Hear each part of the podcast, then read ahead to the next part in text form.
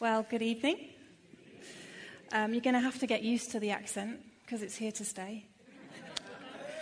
Um, we've been here for three months. We arrived uh, the week before the table conference, which was a bit of a whirlwind time to enter into your country. But, um, you know, that was a very short synopsis of our story.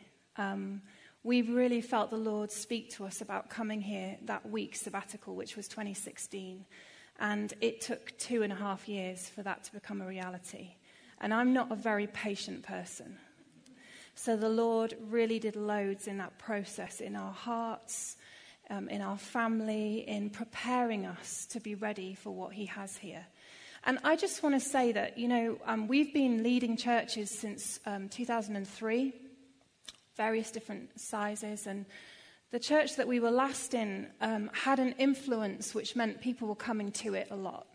So Andy and I had the, the privilege and the responsibility of like visiting different churches, doing church weekends around the UK. Um, and I just want to say that do you really know what you have here? Because it is incredible. It is um, what the Celts would call a thin space, where heaven meets earth, where if you're a prophet, you walk in and suddenly the fog has cleared, the cloud has lifted, and you can hear the Lord in a whole new way. That was certainly my experience in that week sabbatical. And I just want to say, I am so absolutely thrilled to be here, and I'm honored to be here. And those can sound like words, but they're not words because we travailed to be here, we prayed to be here, we gave up everything to be here, and I'm going to be here until He moves me on. and I'm so, so, so excited of what He wants to do. You know, um, we can take it for granted. That's the thing, we can take it for granted because we're used to it. But this is absolutely amazing. And so um, Chad asked me on Tuesday, thanks Chad for Tuesday, um, if I would speak on Sabbath. And the reason he asked me that was because, like he said, I spent probably about six months really researching this topic for a last piece of work at seminary. And um, the reason that I sort of got into that topic in the first place was because I noticed that there were a lot of people ministers, mainly who I was in circles with, who were exhausted and who were living a life that didn't look joy filled, if I'm honest. And so I wanted to really dig out scripture. I wanted to dig out what other theologians thought about Sabbath. And I wanted to come up with a, a piece of research that would speak into the denomination that we were in at the time. And um, it took me six months. And so I have got 26 minutes. So I've chosen three passages of scripture because what I want to do is I want to do the same process that I went on in that piece of work. Because this is what I found. I actually, I actually interviewed um, the ministers, the pastors. I actually interviewed them as part of my research, and this is what I found. They all knew in their heads what Sabbath was. They could have all preached a sermon on it. They could have preached a sermon series on it. They maybe could have even written a book on it, some of them, because they were academics. But none of them actually lived it out. Their orthodoxy, their doctrine was amazing, but their orthopraxy was really, really poor, what they actually did. And if I'm honest, that's probably the case for us. It certainly has been the case for me. And so what I want to do tonight is I want to go through three passages of scripture. I want to look at what does the Bible actually say about Sabbath?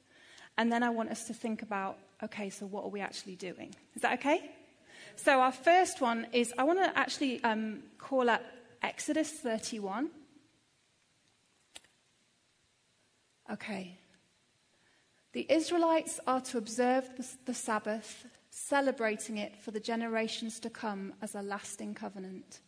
Go on. It will be a sign between me and the Israelites forever. For in six days the Lord made the heavens and the earth, and on the seventh day he rested and was refreshed.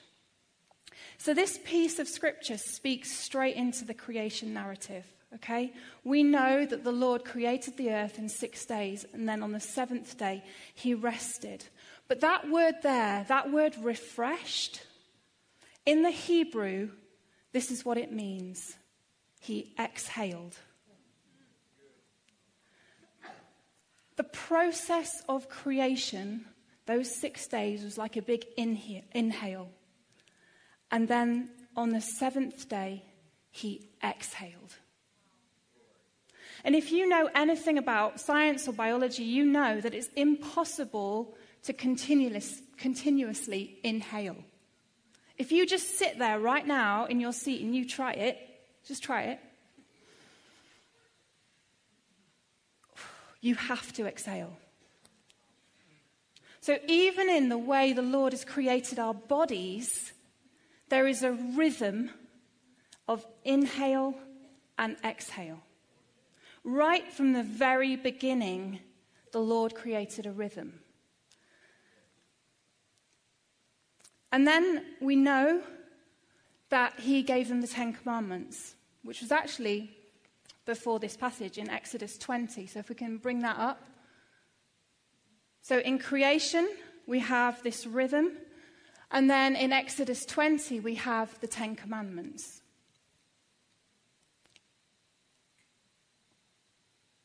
And God spoke all these words I am the Lord your God who brought you out of Egypt, out of the land of slavery. You shall have no other gods before me. You shall not make for yourself an image in the form of anything in heaven above, or on the earth beneath, or in the waters below. You shall not bow down to them or worship them, for I, the Lord your God, am a jealous God punishing the, the, children for the sin of the parents to the third and fourth generation of those who hate me, but showing love to a thousand generations of those who love me and keep my commandments.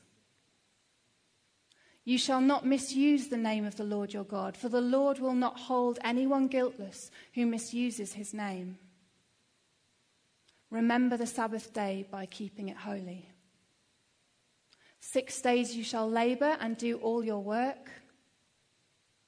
But the seventh day is a Sabbath to the Lord your God. On it you shall not do any work, neither you, nor your son or your daughter, nor your male or female servant, nor your animals, nor any foreigner residing in your towns. Thank you. The context is so, so important for the Ten Commandments. Because right at the very beginning, if we can get verse 1 back up, the Lord makes it really clear that He's putting the law into His people.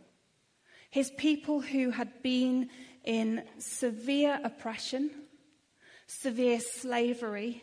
We know when we read Exodus at the very beginning that Pharaoh was a taskmaster that he wasn't satisfied with the work that they were able to do. He piled the pressure on and on and on. And then he removed the resources from them to make the bricks and made them make it with the bricks and to go and find the straw.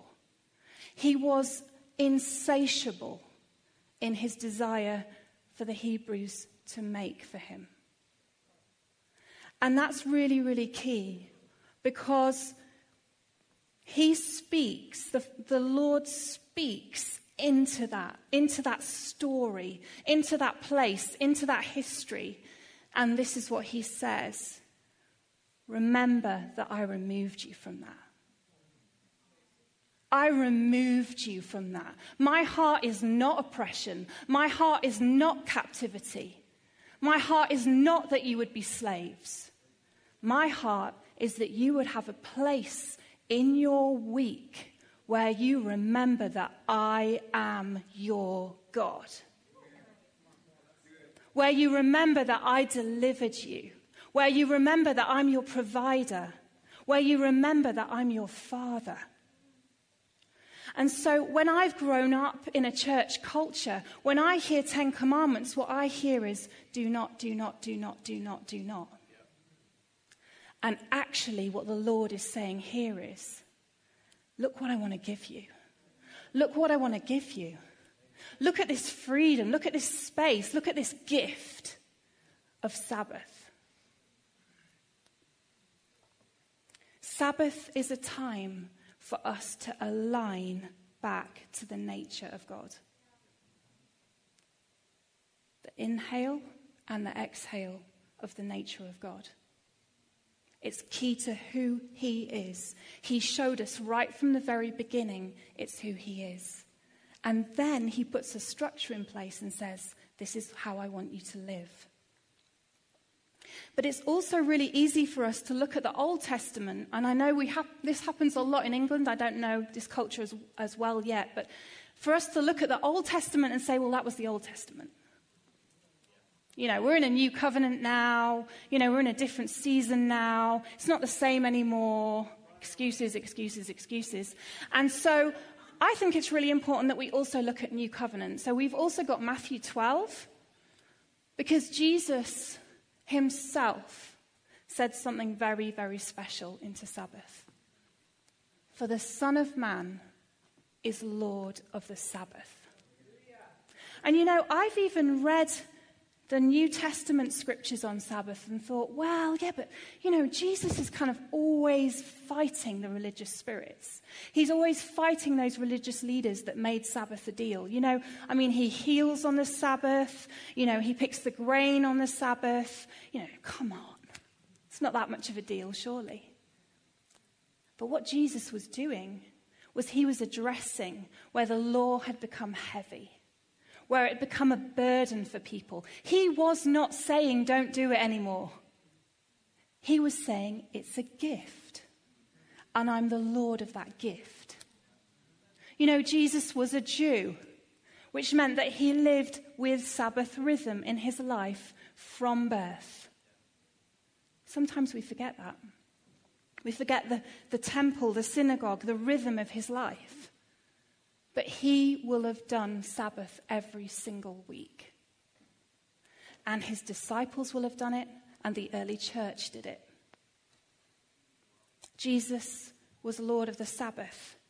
And as I studied more and more, the other thing that I felt with New Covenant was there's an even deeper reality than one day of the week. Because the Lord of the Sabbath lives in me. There is a rest that the Lord calls his people to that's not about one day a week or one week of vacation a year, but it's about a minute by minute, day by day experience of what it means to be a people without anxiety. To be a people who deeply know that they are in a place of rest because they know who their Father is. And here's the thing with Scripture, this is what it says. In Sabbath, do you know who you are and whose you are? Because that's what Sabbath tells us. It tells us who you are. You're a child of the Father. You know, in, in most of our relationships, um, dependency is a bad thing. You know, if you've got little kids, they are dependent on you. That's the way it works. But as an adult to adult relationship, it's not about dependency any longer. And if it is, then there's something wrong and we need to talk about prayer ministry. But there's one relationship in our lives as an adult we need to always be dependent, and that's with our Heavenly Father. We are created to be children of a Father. We are created to be in a relationship where He wants us to come to Him, where He wants us to be dependent on Him. And what Sabbath does is it tries to remind us of that reality because we are so good at walking in the other direction and being independent. That was one of the temptations of the fall. I will be like God.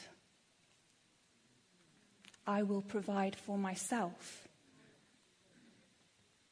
I will keep myself knowing what I think's okay and be in control. And what Sabbath does is it reminds us that He is in control, that He is the provider, and that He is the ultimate source of everything in our lives. one of the best books that I read on this was by a man called Peter Scazzero, and he's written loads on being emotionally healthy. Emotionally healthy church, emotionally healthy leader. You know, it's a good marketing, mar- marketing put my teeth in, marketing tool. But he's also a very good author. He's a very good author. And um, he, he said that he read pretty much every book he could find on Sabbath. And he looked at every single word study there was throughout Scripture. And this is what he came up with Sabbath is a 24 hour period which requires stop, rest, delight, and contemplate. See, it'd be really easy for us to go, yeah, I can hear what she's saying. You know, I have a weekend, it's fine. Or, yeah, I have a day off. You know, I only work six days a week. But there's something so much more intentional. There's something so much deeper that the Lord was calling his people to.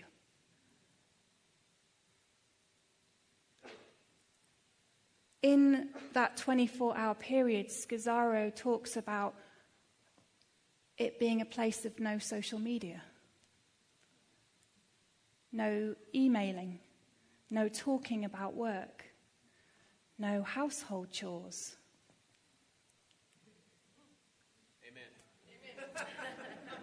A place of celebration of family, of food, of feasting of presence, of being present. Like when you look at it like that, I mean, it offended me, if I'm honest, when I first read it. I was like, well, that's ridiculous. How could we do that? But doesn't that just show you where we're at as a culture? 24 hours? I mean, if we put that in place, imagine what revival could come. And here's the thing here's the challenging thing, because I've only got 12 minutes left. The Lord calls us to be hearers and doers of the word. James 1:22, I think we have the screen says this, "Do not merely listen to the word and so deceive yourselves. Do what it says." I do not want to be deceived. Do you want to be deceived? I want to live a life that genuinely shows the transformation and the glory and the of the gospel of Jesus Christ. I, I want to live that. I've always want to live that since I've come back to Him 21 years ago. It's, it's driven me, that passion and that hunger and that desire. But here's the thing we actually have to do the word. You know, and this is what I've noticed. I've noticed that we're very, very good at knowing the word. But we have to live the word. We have to step out on it. It has to become flesh within us. It has to become part of our story, part of who we are. It can't just be something that we know or something that we've memorized. It has to become our life is built on it because we have to become like the wise man that built his house upon a rock because the rain will come. The circumstances and stresses will come. but are our lives built on Him, on the rock? And this is the thing the research that I did, there were lots and lots of reasons why people said they didn't really live with Sabbath. They were really busy. They had lots of demands. Their children did certain things on certain days. The pastoral crisis always seemed to happen on the day off. But when I reflected on a lot of those reasons, all of them were external, you know?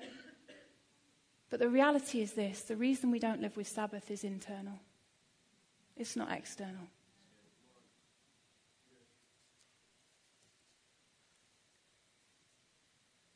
We don't have a problem on the Ten Commandments wondering about whether or not we should murder someone.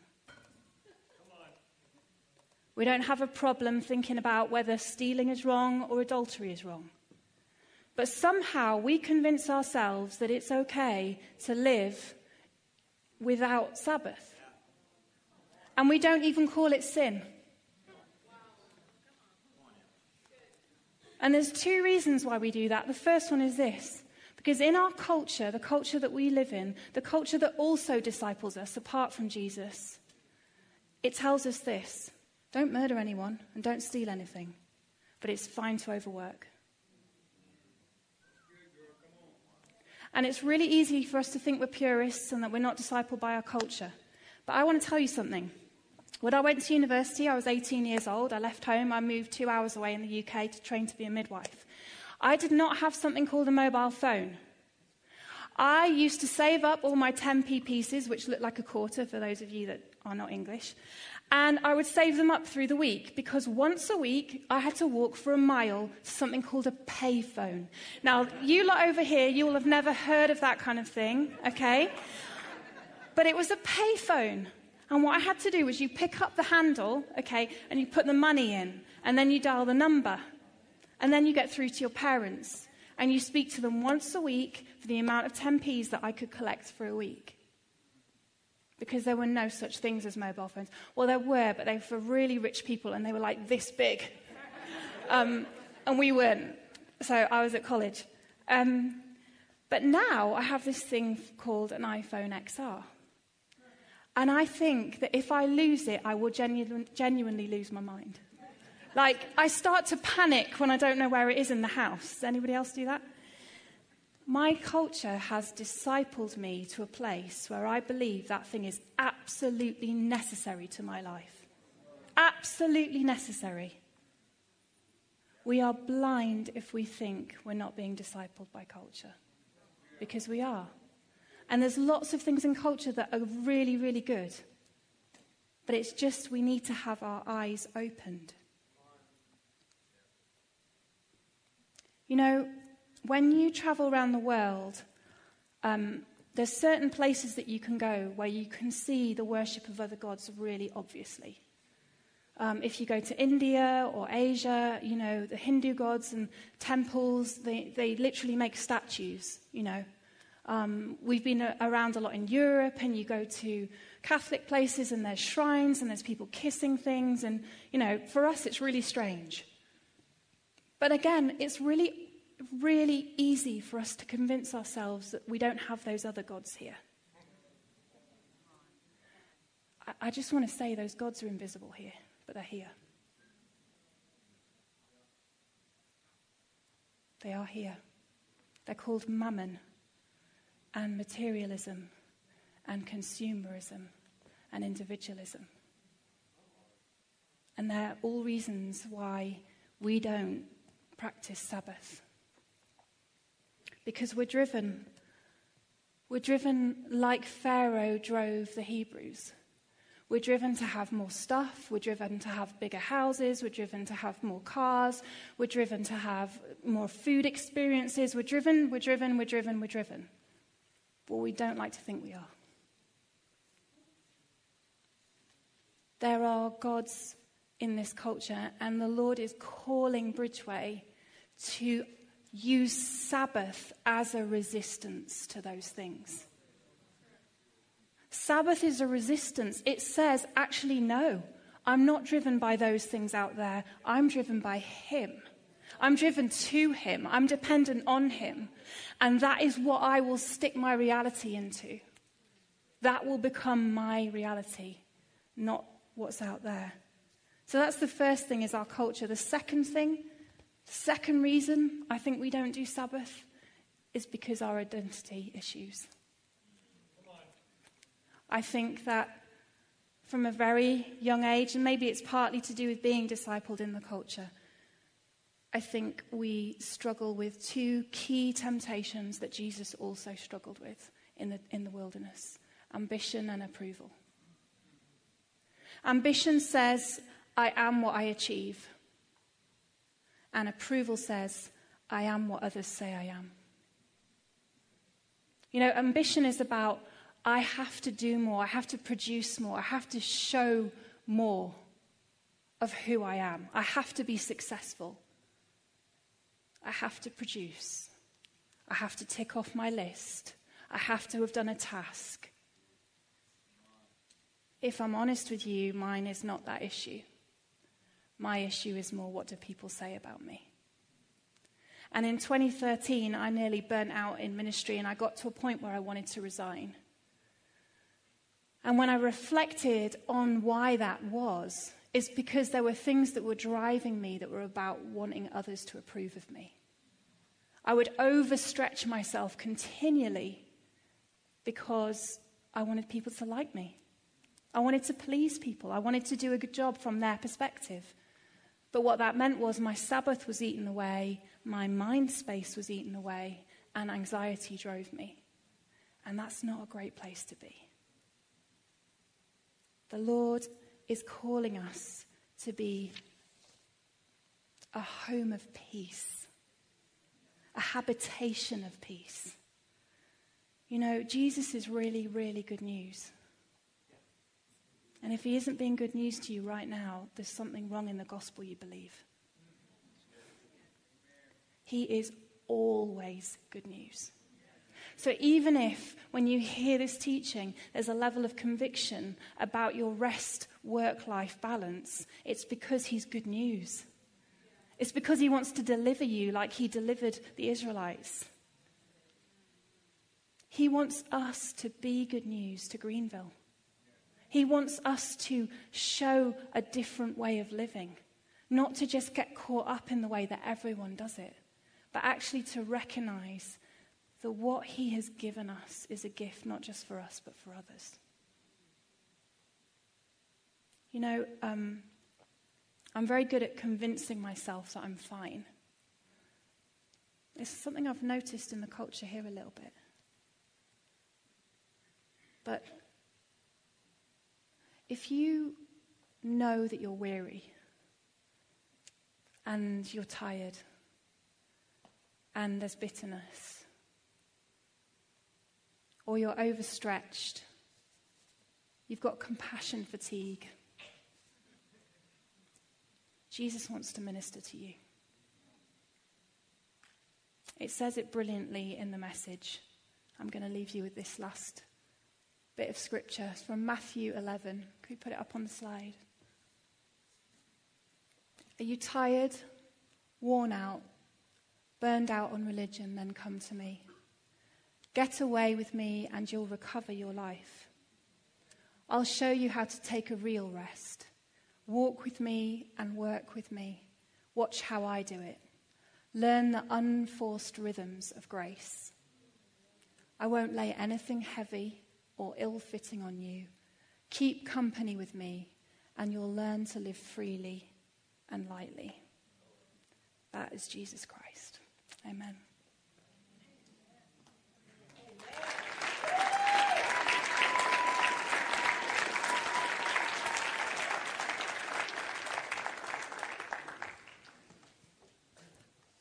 That was awesome.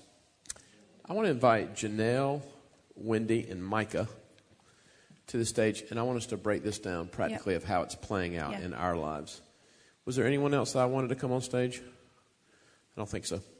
You did awesome. Thanks. Okay. You guys have probably heard Wendy talk about the golden circle. If you haven't heard uh, the TED talk from a Brit, by the way, I can't remember his name. Uh, if you Google the TED talk on the golden circle. It's the, it's the why, what, and how of anything.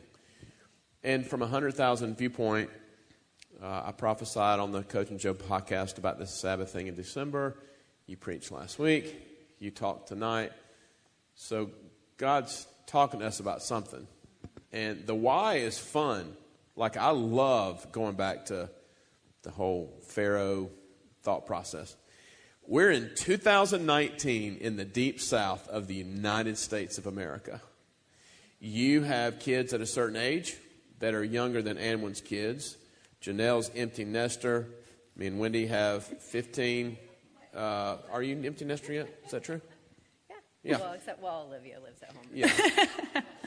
and then me and Wendy have 15, 12, and 9. So, in other words, it, I'm, I'm very skeptical of just saying, this is what Sabbath looks like, right? So there's two conversations here with Sabbath.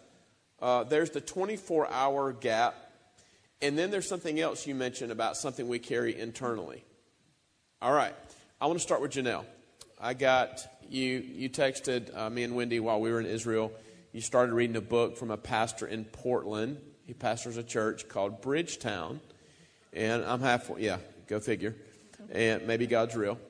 And I'm halfway through it right now. I'm a little bit past halfway, and it's it's a lot of this Eden conversation, a lot of this conversation. You and Tennyson are how far into a journey of literally taking a literal Sabbath? When, when did you start this? We're four weeks in. T- tell me about it.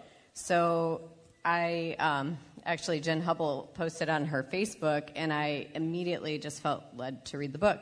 And um, it's a quick book, and so I got through it and just felt a real deep conviction about doing the Sabbath. Um, I own my own business. I can work 14 hour days, do work 14 hour days. Um, last year, I was working them consecutively for like six to eight weeks. And I just kept telling God, like, I cannot keep doing this. I can't keep doing this but he kept sending me more clients. And I'm like, what do you want from me? And it was funny because I mentioned it to Tennyson. I said, I really feel like the Lord's on this, and we really need to just start Sabbath. And he said, It's really funny you mentioned that. Somebody who's mentoring me said the exact same thing to me this week. And so we just did. Like three days later, we just did. We said, Okay, everything's shutting down for the next 24 hours. What has, it'd be real practical here. What has it been like for you? Um, the first week, it was a little bit tough just in the way that we unplugged from everything. So, social media, phones. Uh, it was funny because we felt really a need to watch a movie. because we're like, what would you do with 24 hours if you didn't have TV? But, you know, it had to be a holy movie, so we watched Prince of Egypt.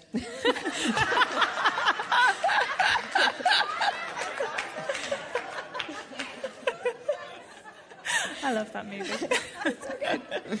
so that's what we did with our first, and then it was so funny because we're actually doing it with the Fannons as well. They live with us, and so the first week we did it just as a family, and then the second week we invited them in, and it was so funny that first week we longed to have Sabbath again. Like we literally every day got up in excitement for Why? when will Sabbath come next. Why? Um, it was like taking a holiday. I, I saw the postman deliver the mail, and I thought, why are they doing that? Just because we literally never shut down unless it's Christmas or Thanksgiving. And so um, for us, it was, it was like Christmas for us.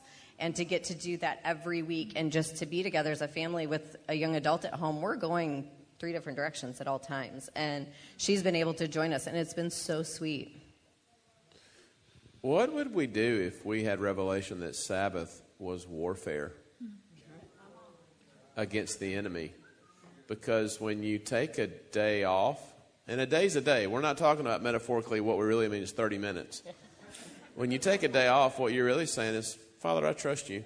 I don't have to get done what I'm trying to get done. What if our families are falling apart and we're so over medicated and we're in counseling sessions so much because we're ignoring what he calls sin? I'm just saying. Uh, Wendelina, last recently we started getting up earlier with the kids. We have a a breakfast time together. We just connect. It's not deeply spiritual. We're not prophesying over each other. Well, a little bit we are, but Ruthie did. Um, what what has it been like for you watching our family take time? Explain what we're doing in the mornings and what has it been like for you since we started this? Yes, well, we have three children a 10 year old as of yesterday. Ruthie's in seventh grade. She's about to be 13 next week. And of course, Sam is 15 on, on the verge of 16. And it has, uh, we have tried this several times because we're good Christian people. and we help people walk in friendship with God, which means we need to talk to Him as a family together as often as possible. So, in many of our attempts, uh, they've gone south real fast, which then we throw in our personalities and we say, well, this just isn't for us. You know, I can't be your Jesus for you. You need to meet with the Lord yourself. We go on that route, and it that doesn't work either. So, so Chad and his and his quality leadership for our family said, by golly, I'm going to get up and make bacon, and that's going to wake everybody up. And it has. Uh, even my even our dog preacher is really funny. He usually sleeps in, and when He's he turned smells it, into a he beggar. loses his mind now in the morning. He's turned into a beggar. But what it's done, uh, what it's done for us is, uh, you know, the Lord said a, a few years ago, structure, structure, structure, structure, and that can just feel like such an awful word. And I really wanted to graduate from that word on a personal level, and it just hasn't happened yet. And it, and it's because, it's because His rhythms involve structure. These lungs have structure. That's why I can breathe in and breathe out. If I did not have it, if something failed, I would no longer have the capacity to do what feels so effortless right now. That's the purpose for it. So for us on a daily rhythm, it's been about rhythm change for us as well as, as God helping to helping us to repent on, on what we've called Sabbath, which has been nothing. It's null. And He's helping us to begin to value what He values, and we're certainly uh, not not in a position. We're still taking lots of notes, and when we are not in a position to be able, uh, Chad and I are not in a position to be able to talk about this. So thank you so much for for helping give us language tonight.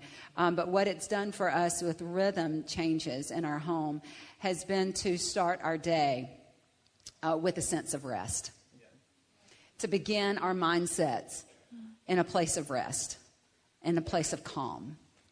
And uh, so Bacon has helped with that as it initiates us into the kitchen area.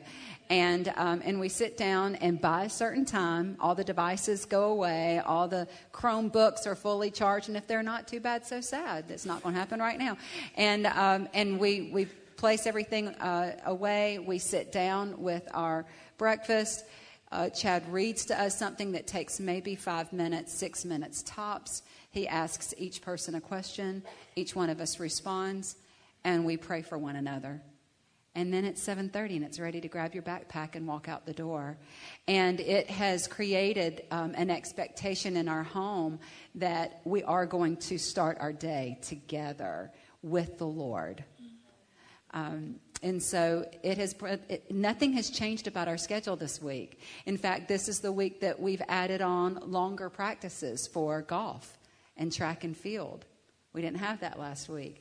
And yet we've been so calm. It's been so calm. One of, one of the things we've been doing for a while, and I would say we probably have a 70% success rate. We're trying to get higher than that. Is on Monday nights we have family night because remember we're trying to make this practical. Yeah, we started there for sure. We started there a while back. Um, obviously not successful 100% of the time, but man, we're moving in the right direction the last couple of years. Uh, what we haven't done yet, and I'm looking forward to do, is what you talked about that 24 hour period. Uh, Micah, let me ask you this. Obviously, you preached on it last week. What is one practical step that a Westerner can step into making this a reality? Because if we're not careful, you'll make it unattainable. It's like I tell people all the time before you have confidence in yourself to pray for someone with cancer, just pray for a head cold. I've been teaching people how to walk in healing and pray for healing for 15 years. Start with something small, get success and victory there. And then, how can people start? I think first, first off, you know, we talked about it last Sunday and then tonight. I mean, you, you have to really buy into the the the why, and um, if that's not clear after the last two weeks, then just simply it's this. You know, I have a I have a goal in my life to be good friends with God, and then one of the top four goals of my life is to be good friends uh, with my wife and my kids. And you can't build friendship without express love, and expressing love looks like turning your attention to something. And turning your attention looks like time. And so this is not God being super spiritual. He knows how we work and how relationships build and are taken care of. And so for us, it's just looking at how can we, with our calendar, build in more time together and put our put our focus on Him. So daily, weekly. So I think it looks different for different people. But one thing you have to remember is this: that you are in control of your schedule. Uh, if you're not in control of it, then uh, the enemy, other people, and the tyranny of the urgent is going to be in control. But if you're not in control of your schedule as much as you can be, you have a 40 hour work week, it looks different for everybody. But this is something you fight for. I fight for it like I fight for anything in the kingdom of God. And it's because I want to be 70 and still cry when I read the Bible. Yeah. I want to be 70 and my kids like me. And my wife still loves me, and, and there's passion there. And um, it's just worth the fight. You got you to cheat on something. You might have to cheat on a friend, say, No, I can't do that because I'm going to go on a date with my wife. You might have to cheat on some, something with work and say, No, I have to spend this time with my kids or with the Lord. Um, but you have to be willing to say no so you can say yes to something that you'll never regret. So before Annwen blesses us, before we leave tonight, at Bridgeway we help people walk in friendship with God. And now we're to the place where we're going to start training people on how to walk in the way of Jesus. This will be a core class. It will be a track. It will all be put together. We met as a content team this past week. We can't just continue to inspire people to be friends with God without giving practical examples of what that looks like. The, the biggest goal I've ever had for my life, my entire life, I really want to be good friends with God. Uh, I didn't ask to be a lead pastor. If I could do what I wanted to do for a living, I would like to take 12 guys at a time into the desert for six months to a year. I, I, I uh, feel more comfortable leading like a platoon into the deep recesses of the Father's heart. I do this because it's what the Father wants me to do. I don't say what I'm about to say to put guilt on you at all. I'm not saying you need to do it, but I can tell you when I was in Israel, the Father said, A lot of the drama, chat in your life, you cause it. And I said, What do you mean? And I was at David's caves when he was hiding from Saul, and the Father gave me a download. And he said, I always want you to be approachable, but you're way too accessible. Social media, somehow, as, as culture has discipled us, we think that anyone in the world should be able to get in touch with you at any time they want to. And we wonder why we're burning out, and exhausted. And so, what I've done in this season, I'm away from my phone, I'm off all social media. Because God is showing me, Chad, if you want to go to a place on the mountain with me, you can, but you cannot do it as a Westerner in the way that you're used to. He said you cannot do it without Sabbath being your mindset all the time. When you said what you said tonight about we don't look at Sabbath as sin, I just about threw a chair across the room.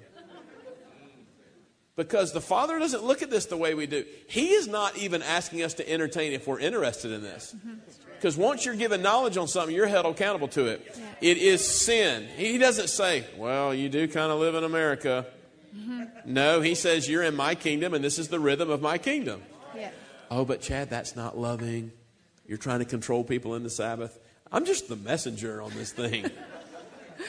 but my wife and I are committed. We're not going to be passionately teaching about something until we're doing it ourselves.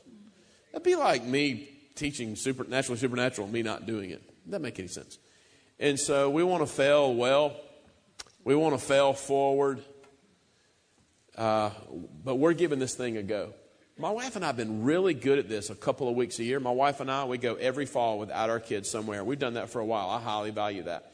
I'm really good in spots with this, but I love what you said about this being a consistent thing that we do and who it is that we carry. I'll close with this Jesus stepped into chaos and brought shalom. Most of his kids do the opposite.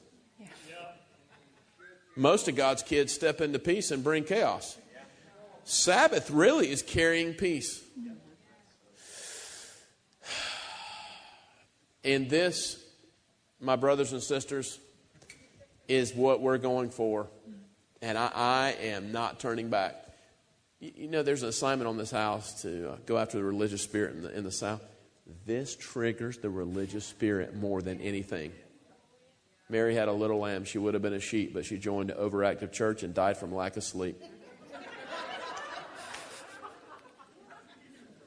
I'm serious. I'm going to ask you a couple practical questions before Annwen prays for us. And I'm serious. When's the last time you spent six hours in solitude? Don't just just be real.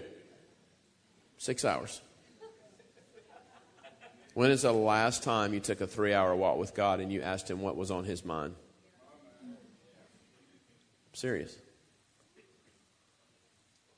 When is the last time you spent 30 minutes in solitude? Just meditating on His goodness. We will have to build four phase threes if this becomes the culture here because people will drive from around the country to go to a church like that, really.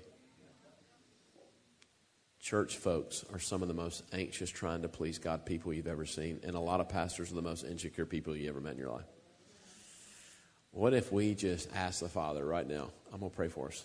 Pray for let's ask the Father right now that what Annwen preached, what, what she preached, let's stand up together, that would be real here. I make a commitment right now. I make a vow before the Father, Jesus, and Holy Spirit, and the elders that can hear me we will not stop until this culture is established here. I don't care what it means. I don't care what it costs. I don't care if the church goes to 14 people. I'm, I'm serious. Father, we just want to be like you and we want your rhythms. And I ask that you forgive us for not seeing this as sin. I repent. I ask that you forgive me forgive us, I ask that you would take us on an adventure of discovery of what this looks like. I thank you that there's so many other people talking about this around the country. Thank you. Just, just awesome. This is, oh God, I got to tell y'all something. This is nuts. The father, the father's reminded me of this. There is a Jewish Sanhedrin that still exists. The Jewish Sanhedrin this year, they're not messianic. The rabbi's name is Rabbi Schwartz. I'm not joking he released the prophetic word for 2019 that this is the year of the Gentile and the Sabbath and Jesus feasting at the, or the God feasting at the table of his beloved. Is that right, Tennyson? This is nuts. It's the year of the Sabbath released. I was just in Israel. There's a Jewish Sanhedrin still and gave a prophetic word. This is the year of the Sabbath. Did you know this? This is nuts. Take the hand of the person beside you and I'll bless us. Maybe God's real. In the name of Jesus, may this be a Sabbath house. May we carry so much peace that others just come to us to just learn how to enter an ancient rhythm. I bless this house that we would just realize with revelation this isn't a new movement. This thing started with God Himself. This is God. Let's just go ahead and join the movement that's already started. Let us not try to create some movement, this big fancy word. Let's just join the movement that already started. Be at peace. Go in peace. God bless.